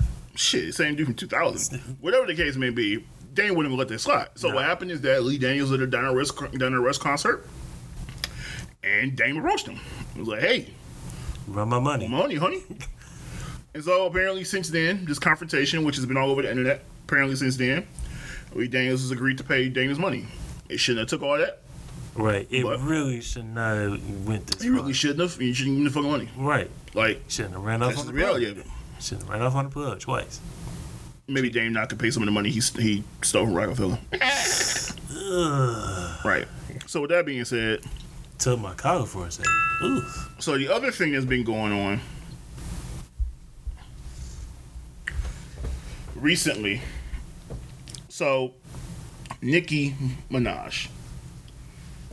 So it's two things about her. So apparently there's this girl that works for Karen Civil, and you, if you don't know, in the industry, she's a pretty big figure in the music industry. Mm-hmm. She has a, a working relationship with Nicki. Well, I guess an employee of hers who works on another side of her organization that has nothing to do with Nicki directly. She basically most posted a Twitter comment basically saying, "Don't you, you know, wouldn't you love it if Nicki um, music showed growth or some type of, you know, developing over the years or whatever, something to that effect?" I sure would. Right. Well, apparently Nicki saw the comment, and much like any other her butt hurt person, Nicki responded, um, and so she responded by trying to flame this girl, basically calling her like, "Bitch, you get like me. Why you, you know, maybe if you get like me, maybe you have some money," something to that along. That's basically the shit she went on. She was on this old one, this rant, basically trying to, you know, talking about because the girl was like, you know, you pushing forty, yo, you you haven't grown as an artist, and so she's like, "Bitch, how am I, how am I pushing forty and I'm thirty-four, right? Something to that effect. And I then, mean, but these so are she, facts, she, well, she went and she kept going off. Then she stopped. Then she started again. She's like, well, oh, well, you know, I actually am, I am thirty-five, but that's not the point. Blah, blah, blah, right? And she kept going. That's, that's not important right now. And she talked about, you know, bitch, get real. You, you probably, you probably ain't done shit. You ain't got. Basically, tried to belittle her. And it's like. But this is really? The same person that pretty much eliminated all competition. Well, she tried to, and that's the thing. Well, you, tried to. But that's her personality.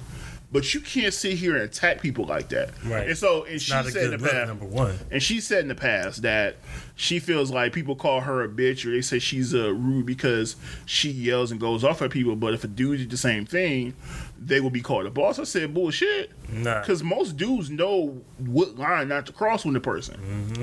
Most dudes, unless they ready for the, they, if they with the shits, that's different. Yeah. But most dudes ain't gonna just come out being disrespectful as fuck if like they if ain't you, ready you, to. Like if you really about that life, about, if you ain't down to scrap some shit out, you can't. You no. ain't going there because most dudes know every dude ain't about to sit there and let you just talk to them in right. your kind there, of way. There's a limit, right? Everybody, women probably are more accepting. Like they'll let you do that shit before they sock you. Dudes ain't about to do that, and that's why dudes nah. don't cross that line. Nah. So her saying that is really not relevant. Because you're doing this to other women. Like dudes ain't about to sit there and like most dudes ain't gonna talk to another dude like that. Right. We more chilled in that shit. Right.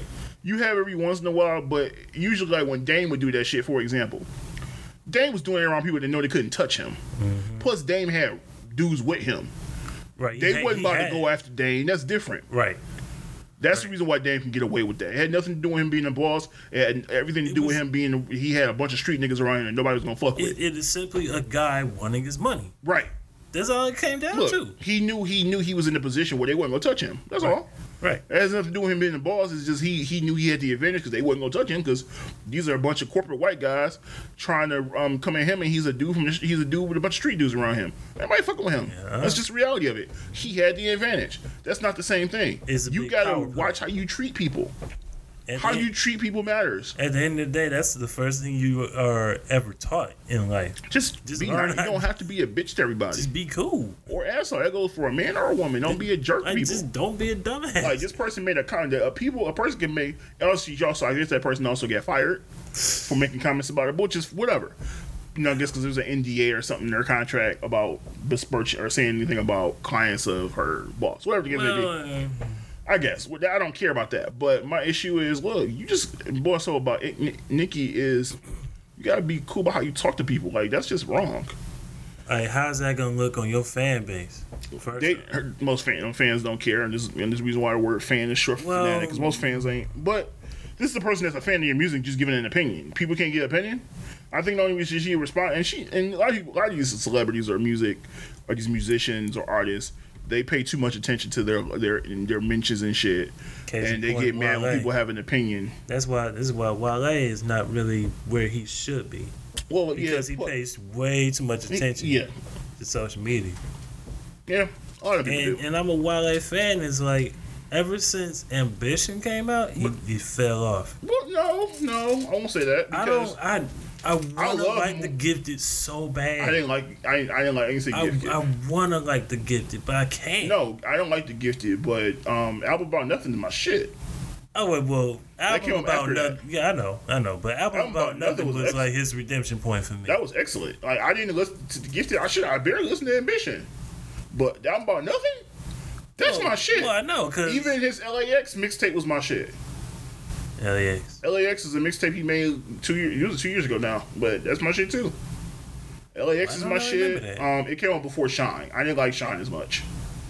Oh. The, L- the L A X mixtape was pretty dope though. Okay, I, I know about Shine. I hated Shine. I ain't like Shine, but L A X mixtape. But some of the new music I've heard him put down was pretty dope. Mm-hmm. Um, but that's just something he has to figure out with himself. That's more of a self-esteem thing too. Mm-hmm. When you when you're looking for people for acceptance or or stuff, it's just it's something you have to deal with yourself. With yeah, that being said, yeah, that's true. And so, kind of piggybacking off of the Nicki situation. So I think we've mentioned Azealia Banks on here before. Yeah, what was it, two or three? Maybe I don't know. It was, so it was Azealia, an early episode. So Azealia was at it again. So oh Azealia before has talked shit about Nicki. And then when she was going at Remy, she apologized to Nicki um, and basically tried to make amends and start coming to Nicki's defense. Well, that didn't last long. Nope. Because now she's back talking shit about Nicki. So I guess Nicki was filming a video for some song she has with Ariana Grande called Bed. And I guess in the video, she's dressed up like a mermaid. Typical of Nicki. Whatever she's like, whatever. The point is, I guess Azealia feels like the mermaid thing is her thing, because I guess if you look at some of her previous music or covers, she she has this whole thing with mermaids. Like she has a character character caricature of herself as a mermaid, one of her little logos and shit. So she has this thing about a mermaid. So she feels like, and her comment was, Nicki needs to stay in her lane. Was her? How about you get a career? Like that's the thing. She is so fucking all over the place. She's so fucking spastic, it makes no damn sense. It's, it's I don't know why people how... even acknowledge her because this is the I don't reason. Even know why we're acknowledging her. Because it was just funny. Because I the, con, the fucking one eighty after you was all up on Nicki's ass, now all of a sudden, oh, she needs to stay in her lane. Motherfucker. If you don't get a life, if you don't get a life. Get your career and then come talk to people. All right. And so from there, this is gonna be more lighthearted. Y'all niggas need to leave. Y'all need to leave Jay alone. I seen the meme. You motherfuckers. You ruthless you bastards. You motherfuckers need to leave Jay Z alone. Fuck all of y'all. Oh my Fuck god. Fuck every last one of y'all. My favorite one was the, my favorite one was the uh, Terminator one. I didn't see that one. Oh my god. I think uh, I think Brad's put that up. I didn't see that one. I, I think yeah, I think Brad's put that up on the uh, on his Facebook. It's you niggas one. are it's going to hell in a fucking handbasket. You man, y'all better be, y'all better be Jay-Z. Y'all need to leave it alone. Look. Everybody man, can't look cool all the time. This man's just that nigga ain't been cool life. for twenty-five years. Y'all niggas need to leave him alone, okay? He just, he's just trying so to if you haven't life, seen yo. the meme, Wait. so I guess Jay is on vacation and Beyonce are on vacation. No, you're on tour, but I guess they were on vacation and when they went jet skiing. And somebody and caught Jay so somebody caught a picture of Jay on a jet ski, and he has a life jacket on, and then this red helmet on, and he and, the and the shade, had fun. And it looks like honestly, it looks like when you see an old lady wanting a little cart at the grocery store, which I see every that's day. That's kind of how it looks. Is like the way he holding it. It kind of looks that way. He looks and like people, he literally is bracing for life, and people are like. Man, clowning him yeah, for having it. so much fun. And so this. now people have made memes out of it. There was a meme a couple weeks ago with the um that people were posted with Young Thug, and I can't. I'm thinking it was a uh, A$AP Rocky in the studio. Mm-hmm. So they combined that with the meme of twenty-one Savage Gotham when the people was on I have your, your talking money. about attention Gotham. I want one hundred million transferred to me by noon, or I will pray, um, poison the city and kill millions. And then you got the the Young Thug. Something like Jizzy. You see this and already on the Thug and he on this. Just like you niggas are fucking wrong. You niggas are fucking wrong. And then there was the other one. Somebody put Jay-Z on the cover of an album. Oh, that was the Terminator one. I posted that one. Oh, you did. Yeah, that. it was. A, they had him with the, the Terminator gun, uh, and Jay-Z. Uh, these niggas is fucking wrong, dog. And the end of this thing. And then the worst one was man. the the one that is the one Brad's talking about. Ro- Rockefeller is the army, but he is the navy. navy. Yes. Like you niggas is going to fucking hell. But then the worst one was the fucking um. The roller coaster one was bad. Wait, wait, I didn't see that one. Yeah, they had him on a little kiddie roller coaster. No, but the worst one is this one. Oh, good The fucking Mario Kart. Kart. No. You motherfuckers. I fucking hate you all. Y'all don't leave Jay-Z alone. I hate you bastards. Fuck you motherfuckers. Y'all going to hell. Oh, man, that's classic. They gonna put this man on Mario Kart. Oh shit!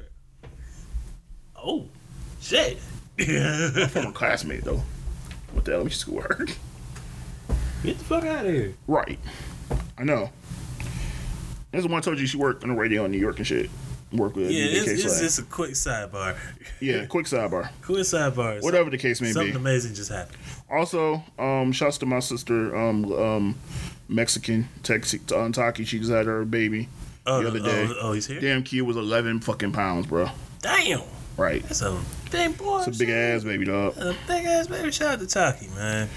All right. So with that being said, yeah, you niggas leave D J alone. And I look, I get it. He been caught in these situations where he just don't look cool doing shit. It was I mean, the woman that caught him jumping in the pool. Yeah, I was just about to say that. Um, it was another picture of him. Um. At the inauguration, I think it was, or something, when he had this big ass Russian hat on. I think it was that. Whatever the case may be, y'all need to leave Jay alone. Jay just look, and there was other one he was riding the bike. Y'all need to let him be. Oh, y'all look, look. He was on that jet ski talking about safety first. Okay, right, leave him tried, alone. Look, he what you because they want to compare it to Beyonce because she was like, all her hair was out, and she was whipping in her hair. I'm like, shit, she's younger than him. He almost fifty. Exactly. His bones probably hurt. Let this man live, man. Let this he man old. Be as Afrocentric. Y'all niggas rude. You rude as All hell. You niggas rude. Out of all the motherfuckers, you are the motherfuckers. Hate all y'all niggas. All right, so last topic is more a little more serious. Nice guy. So it was reported a couple days ago after a concert in I think it was L A. Chris Brown was arrested. Let me make sure it was in L A. Uh, kind of heard something about this. He was posted down on bail for like two, twenty grand or something like that. Twenty mil. I don't know. Like the big number was a two, and then like, yeah. Foreigner. I'm sorry, it was Foreigner. So he was arrested in Florida. He was arrested in Florida after a concert. Mm. And it was from. It was apparently from an assault and uh, accused assault in twenty seventeen. Oh, some uh, some skeletons out the closet. Um, like I don't know, but look, he needs to. It's a felony assault, so it's something serious. But apparently, yeah, he was. Uh, Ooh. It was two thousand dollars. It was a bonus two thousand. Oh, okay. Apparently, it was. Um, apparently, he had he assaulted um, a night a nightclub photographer last year. Mm. I guess the guy was. They said the guy sort of warned, accusing that he uh, hit the um, photographer. Who was he was uh, hired by the club to take pictures during the event hosted by Brown. And he said Brown punched him while he was snapping photos. Mm. Apparently, Brown, Brown had already, Chris had already left before the um, before the police showed up. There weren't any uh, traces, I guess.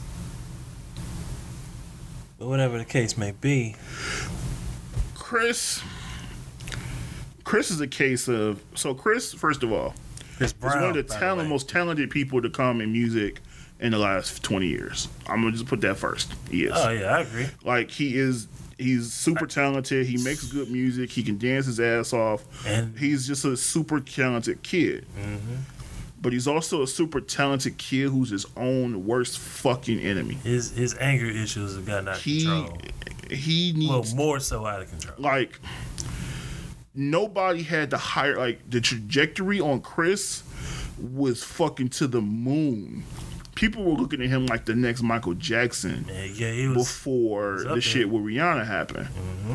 And since then, he's been in other incidents. Um, I know Charlamagne refers to him as Bobby Beige instead of Bobby Brown, right? Right? And so it's one of those things where it's, Damn, it's, it's, it's fucked up because one thing I hate is I hate to see wasted talent. And while yeah. he's gotten a chance to put out music and he's made a comeback in his career, This is, it always seems like it's always that one thing he does that kind of pushes him right backwards, and it's like when he you feel like he's getting back to where he should be, it it goes the other way, and it's like I just hate to see that because it's like somebody that is that talented for all that talent to keep going to waste because he keeps getting in these stupid situations. It's like, bruh. As if he didn't learn from the first time, like you gotta keep you yourself would think, in check. Hey, you got a daughter now, right? You gotta go. You gotta you gotta, you gotta control your shoot. Dude, just taking pictures, dog. It's, he's just doing his job. Right. Like, it's not... Like, you didn't have to punch him. You could have right. just said, look, no, or block right. the camera. Right, you could have been cool about but it. But no, you ain't got to punch some... Now, if dude was in your space and he hit you, that's different. But right. y'all got... You got to understand, this is what you signed up for. Right. You Like, you as long as that star. person's not being disrespectful, they ain't pushing you on you, like, you shouldn't punch him. And I don't know the whole situation. But I just know that he does. He has had a history of these things, and I think that's going to work against him. Oh, it already has. Because apparently the guy only got like the dude didn't want the dude refused medical attention. And he only he had a cut lip. It wasn't anything major, but he did tell the police that he wanted to uh, he wanted to press charges. Mm. So at that point, you know, that's part of your part of your reputation working against you because you already been known as the person who resorts to violence.